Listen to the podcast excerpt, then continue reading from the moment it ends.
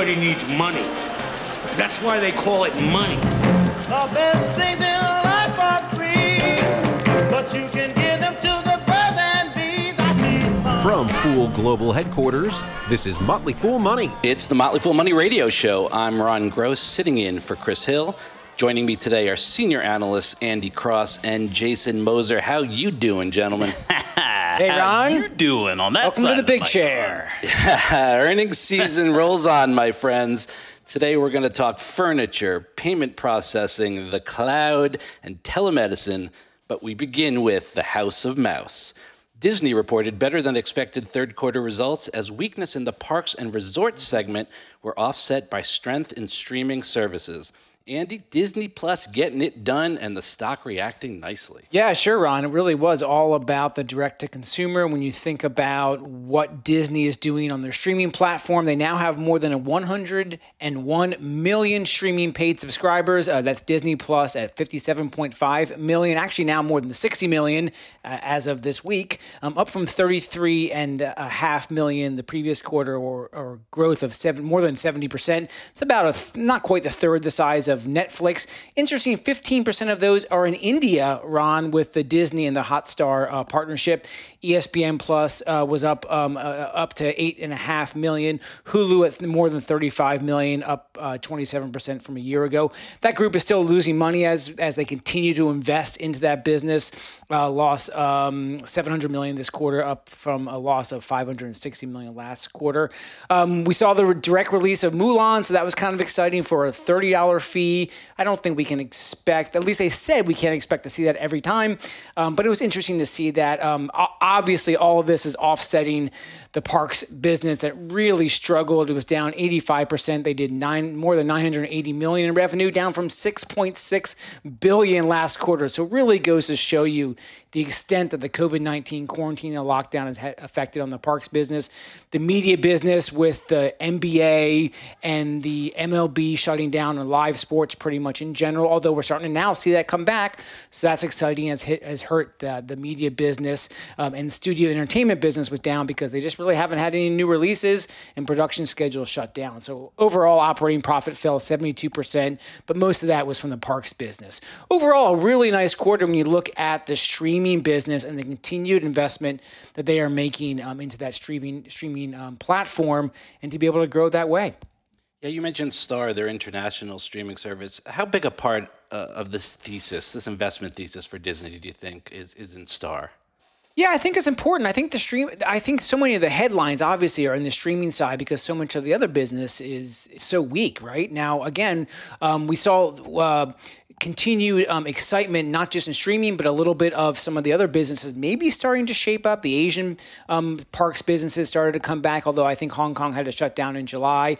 So I think anything tied to streaming is going to be really excitement in the direction for Disney. Interesting, their their advertising side uh, had really affected some of the Hulu business and some of the, the average revenue per user on the streaming side because the advertising markets have been so weak uh, recently. Um, but you saw the debut of Hamilton, big success. So, so a lot A lot of uh, headline excitement around Disney. I think investors expected that, but maybe not to this extent. And hopefully the parks business comes back if you're a Disney subscriber or a Disney shareholder over the next few years. Wayfair's second quarter results crushed expectations. And Jason, the stock continues to hit new highs. Can this continue? You know, Ron, I thought there was no way that Wayfair could bring results this quarter that would give the market a chance to justify the the run-up on the stock this year. But, man, they did it, you know? I mean, this this thing is – this quarter, I think, gave us a window really into the potential profitability of this business uh, in, in showing that there actually is a light at the end of the tunnel, assuming they continue to grow the top line like they did this quarter. Uh, granted, this was a bit of an unusual quarter from that perspective, but it, it's it's not unusual that the numbers they've been reporting all along the way tell us this business is growing and succeeding. Um, and let's look at some of those numbers. I mean, eighty-four percent top line growth. They brought in four point three billion dollars in sales this quarter. Wow. This this was kind of a George Costanza thing, Ron. I mean, we're used to no profits and no cash flow. They did the opposite. You've got positive gap net income, positive gap earnings per share. Uh, I mean, cash flow positive. At twenty-six million active customers now, up forty-six percent from a year ago. Repeat customers continue to get it done. Um, you know, I, I will say in in the call, they did note that the the magnitude, they referred to the magnitude of efficiencies in, in marginal leverage they experienced, it's not likely to fully repeat in quarter three, the current quarter, given that they see the top line growth subsiding at least a little bit. But to that point, they did note that quarter to date gross revenue growth is trending at approximately seventy percent. So still very impressive. Understandable, right? I mean, we are in a bit of a new paradigm when it comes to retail, and, and Wayfair is one of the companies leading the way. So uh, it, it's been a phenomenal year for the stock, a phenomenal year for, for the business. I, it seems like that's going to continue. We can argue that it's overvalued all day long, I'm sure, but, but clearly the market is very forward-looking in this case and likes what it sees. Arista Networks stock got smacked on Wednesday, even though the company beat top and bottom line expectations. Andy, what am I missing here? Yeah, it was a pretty decent quarter for Arista that d- provides software and hardware for um, switching networks uh, at big data centers mostly. Um, but maybe looking at the growth for the third quarter, I think investors may be not, not quite so um, excited by that. They are seeing some supply ch- uh, chain challenges with the uh, COVID impacts and some longer sales cycles. So overall, revenue was about a little bit better than what they expected, down eleven percent from a year ago, but up three more than three percent from the first quarter. So that was good. Gross margins down a little bit, but above guidance. Um, and the adjusted E P S was, was down to two dollars and eleven cents from two dollars and forty-four cents last year. They did see a record number of million-dollar clients, so that was good. Like I mentioned, they're seeing some of those supply chain challenges from the hardware side that kind of affects um, their business. Um, they are really getting a handle on some of the cost structures and making sure their their their cost structure for their um, for their sales cycle and for their um, business are are manageable, and that's that's that's helping some of their some of the margin on the side. But um, we did see a little bit of, of improvements from some of the cloud titans. That's like the Microsoft and the Facebook that spend so much money with Arista. Um, that's the largest vertical they have. That started to see some rebound, I think, over some slowness um, over the past year or so. And the guidance, like I said, was still down. Now, they're still looking for revenues to fall eleven percent this um, quarter and gross margins are about the same. Still, it's very profitable. It is playing in a very large space. Um, seeing some challenges, I think, with some of the spending from some of their big clients uh, affect their overall business and some of the guidance. So some concerns there, but I think the long-term story for Arista is still pretty strong.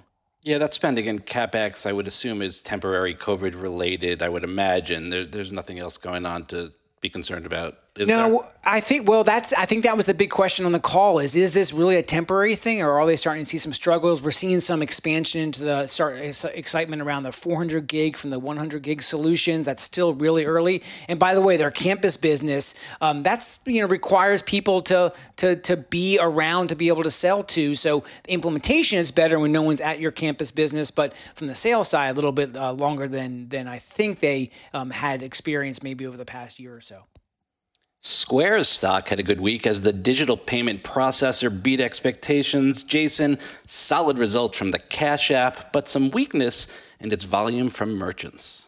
Yeah, yeah, that's a really good point. I mean, I think the big picture, you know, the reasons why we all invested in this company, or many of us invested in this company to begin with, are all still very much there. And, and this was a, a respectable quarter from a number of, of angles. Um, if you look at numbers like net revenue up sixty-four percent to one point nine two billion dollars. That sounds great. Now, you have to back out that Bitcoin revenue, uh, and then you recognize that it was essentially flat with last year, so so you don't want to be misled there.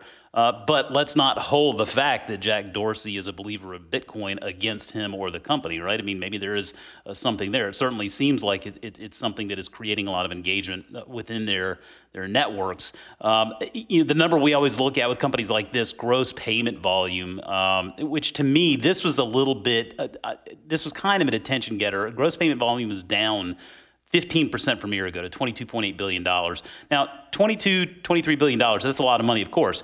Let's put it into context. PayPal just sent two hundred twenty-two billion dollars through their networks, and that represented thirty percent growth.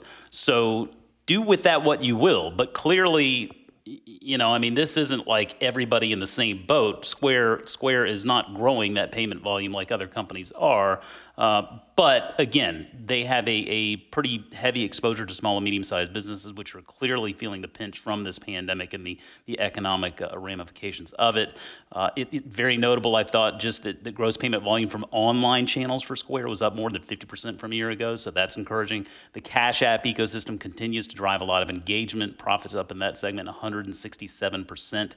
Uh, I like seeing that they're actually going to break out the two segments in the Cash App ecosystem and seller ecosystem. They're both very, very strong parts of the business, and so it's nice to see how each one is performing on its own. Uh, and then finally, the Square Capital side of the business continues to serve as a, a point of of uh, of assistance during this time. They put through uh, around eight hundred seventy-five million dollars in Paycheck Protection Program loans, uh, really helping a lot of individuals and businesses kind of keep their heads above water during this difficult time. So a, a good quarter, not a great quarter. I understand why the market's receiving it well. Um, but but yeah, we, we'd like to see them get the, get that gross payment volume number back uh, back up and accelerating. Coming up, online demand continues, and we've got a telemedicine merger. You're listening to Motley Fool Money. Welcome back to Motley Fool Money. Ron Gross sitting in for Chris Hill. On Wednesday, Teladoc announced that it would acquire chronic care provider Livongo Health for eighteen point five billion dollars. And Jason, you've been a fan of Teladoc for a long time. What do you think?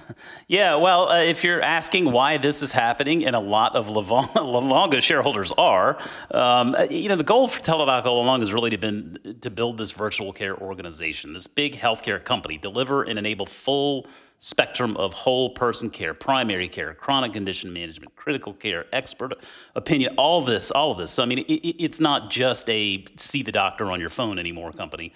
Um, Livongo is in the business of helping people manage chronic conditions like diabetes and hypertension, among others. And if you look at some of those numbers, um, I mean, in the U S, nearly one hundred forty-seven million people live with a chronic condition. forty percent have two or more. ninety percent of healthcare spending is attributable to people with chronic conditions, and it costs the U S economy over three point seven trillion dollars per year. Internationally, one in three adults is living with one or more chronic conditions. So you can see this is a very big market. I understand why Teladoc is interested in Livongo because it expands their offering. It's a very complementary acquisition, and there's only about a twenty, only about a twenty-five percent overlap in actual customers there. So it, it is it is very much a complementary deal. Uh, and, and Teladoc has a track record in, in the acquisition space too. So I think you could be cautiously optimistic at least.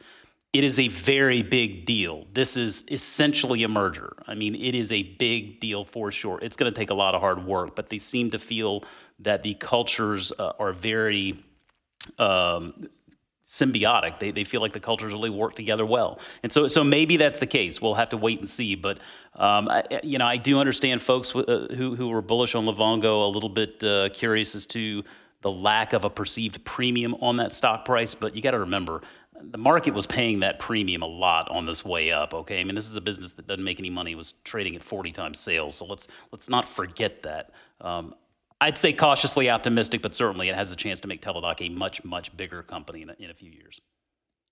Wix dot com reported strong revenue growth in its second quarter, but Andy, results swung to a net loss, and the stock ended the day down a bit. What do you think? Yeah, they, they added, it was just continued growth of what we've seen from the interest in online connections, communications, connectivity. Wix added nine point three million registered users during the quarter, up sixty-four percent.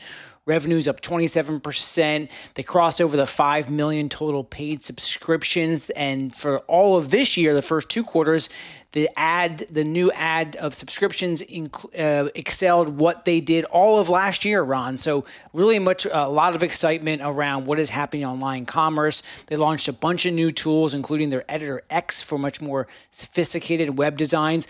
The guidance, I think, you know, twenty-six to twenty-seven percent revenue growth. Their collections, which is what they cash they get from their subscription business, up thirty-one to thirty-four percent. Free cash flow was the, the knock a little bit. Expected to fall forty to fifty percent uh, next quarter as they continue to invest more and more into that into that platform business. But overall, I think a really nice quarter for Wix, and shareholders, I think, should be excited about what's happening for the future of this company.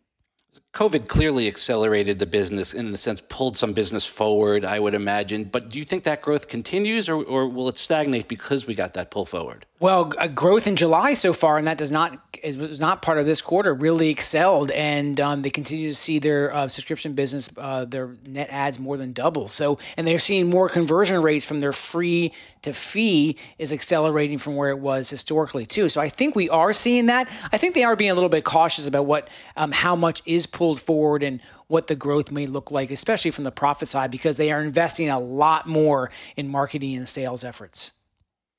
Etsy reported strong second quarter results on triple-digit revenue growth as the company benefited from more people shopping online and the strong demand for masks. But Jason, as C F O Rachel Glaser pointed out, it wasn't just about selling more masks. No, it was not. And uh, much, much, much like Wayfair. I mean, just wow. You know, I mean, you said last week, I said last week that it, it really still feels like it's Amazon's world after they recorded that forty percent top line growth. But then you see what companies like Wayfair and Etsy are doing, and, and you realize that this is just a another glimpse into the, the retail landscape of the future. And certainly Etsy is going to be one of those companies that, that helps define it. Um, uh, to your point about masks, yeah, I mean, they, they sold three hundred forty-six million dollars worth of masks. Over one hundred ten thousand sellers sold at least one mask. But to your point, non-mask sales actually grew ninety-three percent in the second quarter from a year ago, uh, which is an acceleration from the seventy-nine percent that they witnessed in the month of April. And so uh, the business itself continues to just really perform well. They added more sellers in the quarter, somewhere in the neighborhood of thirty-six percent growth on the seller side. And yet with that addition, gross merchandise sales per active seller actually grew fifteen percent. Really impressive stuff.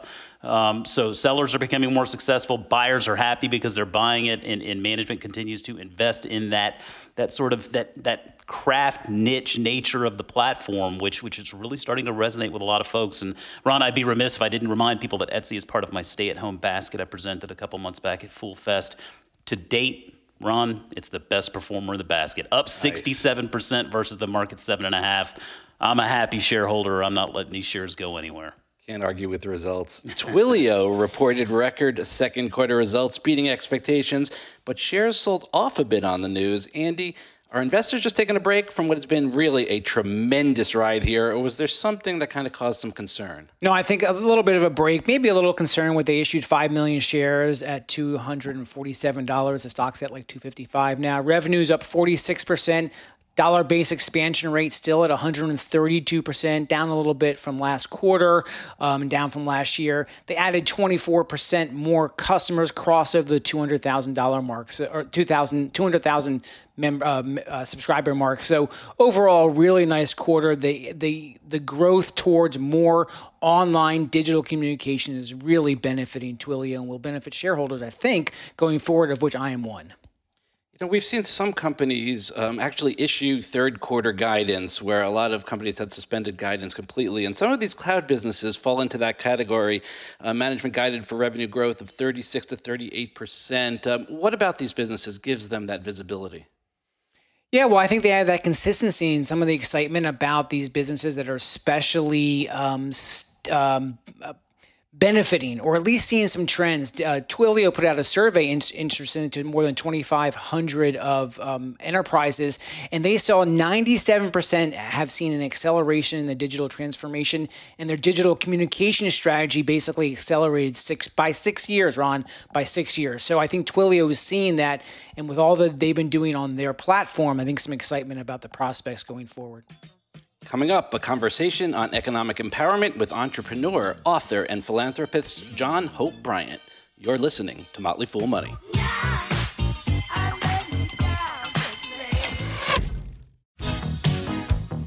Welcome back to Motley Fool Money. Ron Gross sitting in for Chris Hill this week. Operation Hope is the largest nonprofit financial inclusion organization in the country, providing financial literacy in schools, financial coaching through banks, and investing billions in small businesses and homeowners. John Hope Bryant is the founder, chairman, and C E O of Operation Hope, Bryant Group Ventures, and the Promise Homes Company. And he's the author of How the Poor Can Save Capitalism, Love Leadership, and The Memo. Last week, Motley Fool contributor Dan Klein interviewed Bryant on Motley Fool Live Video. They talked entrepreneurs, economic empowerment, and financial dignity. But Dan kicked things off by getting an overview. For the benefit of anyone who doesn't know about Operation Hope, could you give us a quick overview? We are uh, we were founded after the Rodney King riots in nineteen ninety-two in South Central Los Angeles uh, by me. It was founded as America's first nonprofit social investment banking organization with a mission to eradicate poverty and to change the world through financial literacy, education, mentorship, financial and capital access, access to education, low cost of capital, high quality education and opportunity. And we now have uh, invested through our partners about three and a half billion dollars twenty-eight years later in thousands of small businesses and homeowners that we created with prime market rate capital, uh, four million clients, raising credit scores one hundred twenty points in twenty-four months. Nothing changes your life more than God or love. Moving your credit score one hundred twenty points is my opinion. And we're in twenty-five states as of this week. We just opened a few more offices. And so we're the Starbucks of financial inclusion.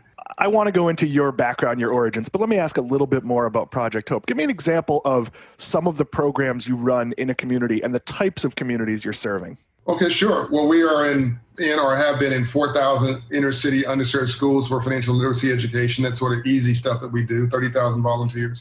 That needs to be, we have a new Marshall Plan I wrote. Your viewers can pull it up, John Hope Bryant, the new Marshall Plan, to review it. But I think that actually that needs to be taken over from us and adopted by Congress and signed into law so that every child gets financial literacy K through college, not K through high school. We we also need education K through college because you cannot have a, a the leading superpower in the world with a, with half the people have a high school education.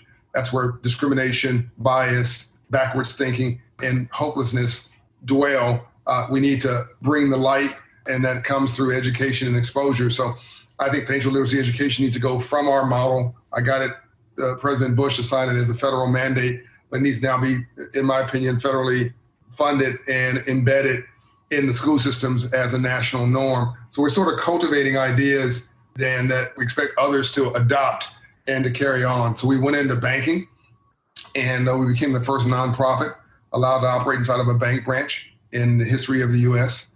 And now we're in uh, uh, thirty or forty banks where we're getting the bank out of the no business and back into the yes business by getting the credit score up, because half of black folks, as an example, have a credit score below six twenty, which means there's a lot of folks like me with a credit score in the seven hundreds, but that national average is being drugged down by a lot of other folks who are in the three hundred, four hundred, and five hundred credit score range.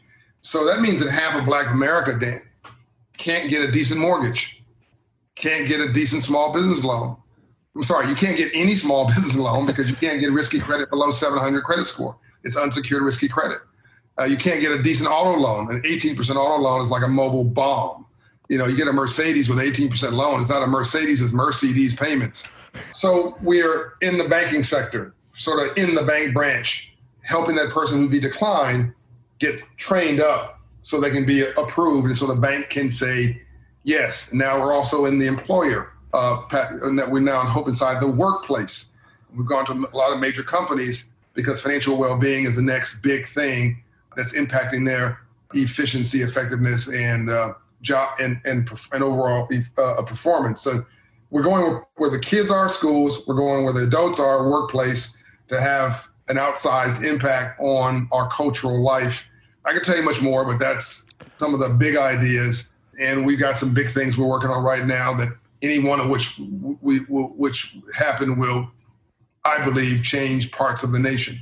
It's amazing work. So let's go back to how you got started. I, I, I've been spending the past two days reading all about you. I cannot wait to read your book. But at the age of nine, you, you met with a banker and asked how you can become rich legally. John, that's not typical nine-year-old behavior. My, my brother, who's a very successful executive at nine, wanted to be a skate guard at our local roller rink. So you were a pretty advanced nine-year-old. Sort of what led you to that path? Well, I wasn't advanced. I was lucky. My mother told me she loved me every day of my life. You know, nothing more powerful, as you know, Dan, than a mom and dad, particularly a mother, telling her child that they are loved. So as a result of that, I was broke often, but I was never poor because poor is a state of mind. I knew I was somebody because my mother told me so. And so I had a sense of, yes, I am. And then my, my dad owned, uh, owned his own business. So I had a sense of, yes, I can. And that's why I knew I could be and do uh, something and be somebody. I just didn't know what. So when this banker came in my classroom to teach financial literacy and home economics class, white banker, red tie, white shirt, blue suit, about six two, a giant to a, you know, a, a kid who's nine. And I only saw, Dan, a white guy who was a detective, police officer, or maybe a teacher. And I never saw a guy like this before. And he was there because of the Community Reinvestment Act, the law that requires banks to go into unserved areas and teach. So I, I listened to this guy for a couple of sessions, and I, to your point earlier, I said, sir, what do you do for a living? And how did you get rich legally? And he said, young man, I'm a banker and I finance entrepreneurs. Dan, I said, I don't know what an entrepreneur is. I'd never heard that word before, which is pretty sad, by the way, that I've never heard that word before. But whatever an entrepreneur is, if it's legal and you're financing them, I'm going to be one. And, you know, all these years later, that's who I am. But it started that day. I went home and opened the dictionary to the word entrepreneur and researched it. Now, it is sad that I think that that story can be recounted timeless times over, that in most underserved areas in America, black and poor white, most kids nineteen years old have never heard the word entrepreneur. And if they heard it, it's been like on T V and they don't even really know what it means. Like, what do you, like back in, back in my day, there was no internet and all that kind of stuff. We never, literally never heard it. Teacher didn't say it, it wasn't in a dictionary. But today, even though kids are hearing it because of the media, they don't really know what it means. And it's everything. I mean, you wouldn't be sitting here if not for a couple of entrepreneurs. I, I, I wouldn't be sitting here if not for a lifetime of entrepreneurs. There you, a, go. A, a, you know, a, you mentioned parents who love you. You know, my, my family has a business, and I didn't realize until I was about twenty that everybody's dad didn't get up at six thirty in the morning on Saturday to go to work. you know? So you learn from example. But you mentioned in your bio that that banker, that he didn't want to be there. Was that something you were aware of at nine years old? It's a good question. I, I was, yes, I was aware of it, but not because he was mean. He wasn't mean. Uh, he was indifferent. He didn't hate me. He didn't love me. He was there to do a job and check a box. And it was clear when he first got there that he he was basically told to go. But after two or three sessions, then, after he felt our humanity, he he began to relate to his own children. Like, you kids remind me of my kids. And then a smile came to his face and the warmth came over his body. And all of a sudden we were just God's children. We were brought, you know, and, and we were having a human conversation. But, but yeah, so it was, I think the issue today and today is not love or hate. Uh, Doctor King de- dealt with love, those who supported him, and hate, uh, by the way, black and white, and hate, those who repelled him, uh, who, who tried to repel him and who tried to hurt him. Today, we're dealing with really radical indifference. People who don't care enough about you to hate you. Private, before COVID nineteen, we're separated by increasingly private streets, private security, private homes, private gated communities, private schools, private universities. Education was becoming a private asset, not a public good. Private islands, private lives, uh, really a bifurcation of these two worlds, the investor economy and the workforce economy, which and and and COVID has illustrated and and amplified those two differences. This one here is recovering is going to recover with a soft U, and this one here is in a in a recession that feels like a depression, and that and our society can't survive that way. Uh, we're all in this thing together. seventy percent of, of the economy is consumer spending, seventy plus percent. I tell my rich friends, my rich friends need my poor friends to do better, if only to stay rich. So I would say today that that, that banker didn't necessarily love me, but now he would know that he needs me. What's the biggest barrier to building wealth in the communities that are traditionally underserved? We never got the memo on money, my last book on financial literacy, uh, free enterprise, capitalism. What your viewers probably don't know, and I know your viewers are really smart, but most people don't know this, is that in, after the Civil War, and right where I'm sitting in Atlanta was burned down in the March to the Sea uh, by uh, by the Union Army as they broke the spirit of the Confederate Army and convinced them they couldn't win. That's a very important point, broke the spirit. Same thing that happened with black slaves. Their spirits were broken so that they could uh, be manipulated to work on these plantations and not put up a fight. And that depression, it persists today, by the way. But this place was burned down. After the Civil War, uh, Abraham Lincoln created a bank March third, eighteen sixty-five, called the Freedmen's Bank, chartered to teach free slaves about money and the free enterprise system and to finance their new farms and uh, their crops. And unfortunately, Lincoln was killed the next month. So Black America never got the memo on free enterprise, capitalism, economics, ownership, entrepreneurship, the, you know, entrepreneurship, the difference between making money and building wealth. Those things are different. Get, getting rich, making money is different from building wealth. Wealth's a mindset. Uh, anybody can get rich. I mean, a, a drug dealer can get rich. A gangster can get rich. That doesn't mean it is sustainable. So we just never got the memo. So we've been doing so much with so little for so long. We can almost do anything with nothing. But we we we have not built wealth and, and have not been able to pass down generational wealth because it's almost been like a black swan moment that's lasted for four hundred years. And now in this new environment, I think there's a social justice reckoning that recognizes that we've got to make peace with our past and that all people, including Black people, need to be part of this resurgence and the, re, and the rebirth and the re, regrowth of, of the American economy. COVID nineteen has exposed some structural flaws. It's hitting minority communities much worse than it's hitting affluent communities.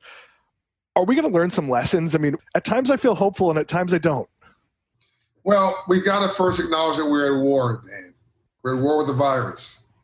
And um, and you do things at war that you don't do in peacetime. Uh, you you break down barriers. You stop with the Republican and Democrat crap. You cut the mess. You cut the crap. You stop arguing about little things. You stop having stop having small skirmishes and start talking about what's the war battle plan, what's the strategy. Again, what's the new Marshall Plan? You start looking. You can't cut yourself out of this crisis. By the way, we're sort of hemmed in a little bit, Dan. The trillions of dollars. You, you know. Let's look at the, you know, you might remember the G M bailout under Obama. I do. The whole nation got into a, a, a flurry over three billion dollars bailout. Remember that? It was a national debate, right? Uh, l- look at the uh, global economic crisis of two thousand nine. That whole thing was less than two hundred billion dollars. Dan, we're at six trillion dollars now. We're nowhere near the end.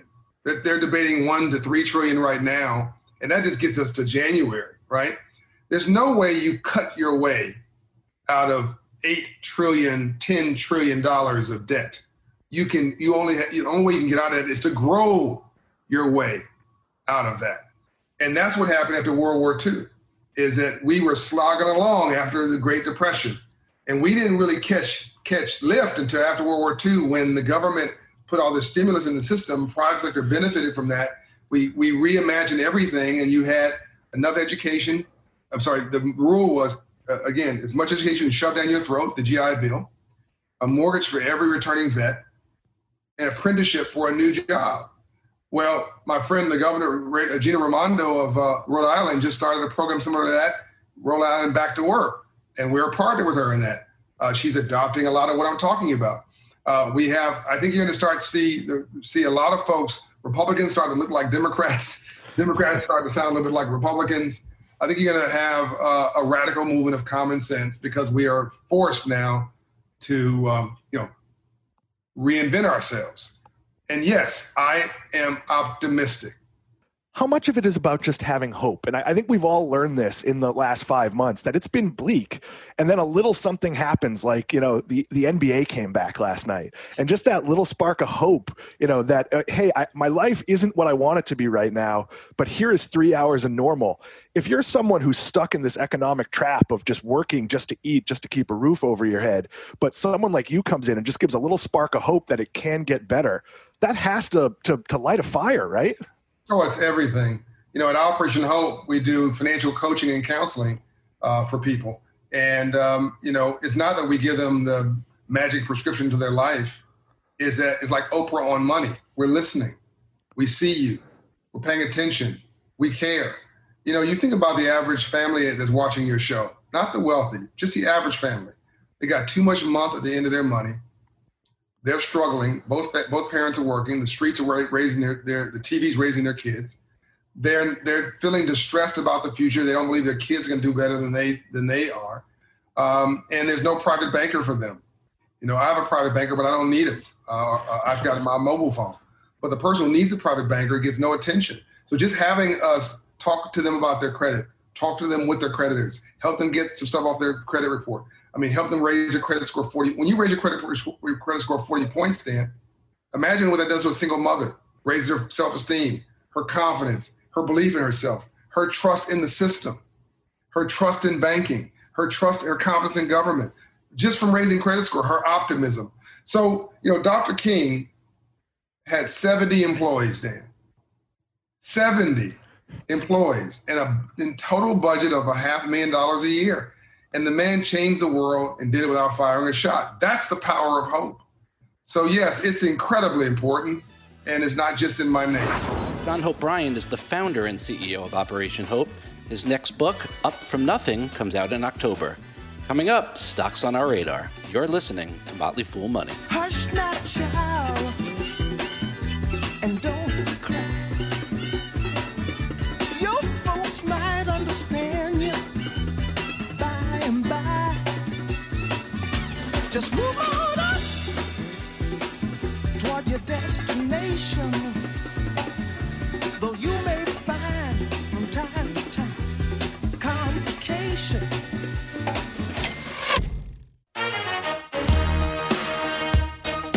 As always, people on this program may have interests in the stocks they talk about, and the Motley Fool may have formal recommendations for or against. So don't buy or sell stocks based solely on what you hear.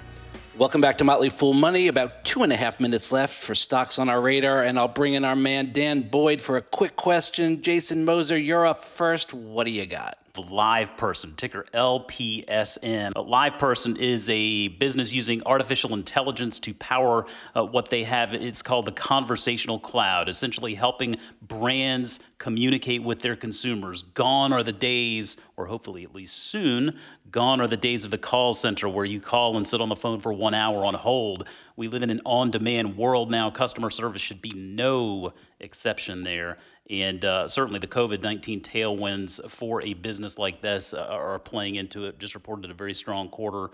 Uh, I really do think they are onto something in regard to the future of of customer service and how brands interact with customers. So uh, going to be going to be digging uh, further into this one for uh, a couple of the services. Dan, you got a question about LivePerson? Certainly, Ron. Uh, I was looking at their stock price today, Jason, and it seemed like this week they got a huge bump. Any reason as to why? They did, yeah. It was that they reported earnings. It was a tremendous quarter. I think twenty-nine percent revenue growth. And again, going back to the, the pandemic there, it's really changed uh, the paradigm there for call centers. A lot of call centers closing down, and folks are, are using more mobile technology to communicate with uh, brands and consumers. Andy, less than a minute left. What are you looking at? Yeah, I like Health Catalyst, H C A T. It provides data analytics software to big healthcare organizations. Reports earnings coming up in the next week or so. Has a massive data warehouse that they use and run analytics against. Had suspended guidance with all of the struggles that healthcare centers are facing right now. But I want to see what they are talking about from their clients and if they are starting to see more and more interest from some of those big healthcare centers that are going to rely much more on data analytics going forward. forward. Dan? Yeah, Andy, is Health Catalyst under any pressure under COVID nineteen, or are they ha- seeing some smooth sailing? Yeah, no, some pressure definitely, because surgical procedures have dropped off so dramatically and so many of their centers rely on that, but they also rely on data analytics going forward, Dan. Dan, you got a favorite? Yeah, I'm going to go with Health Catalyst here. I think it's a good stock. Nice. Jason Moser, Andy Cross. Guys, thanks for being here. Thanks, Ron. I'm Ron Gross. Thanks for listening, and we'll see you next week.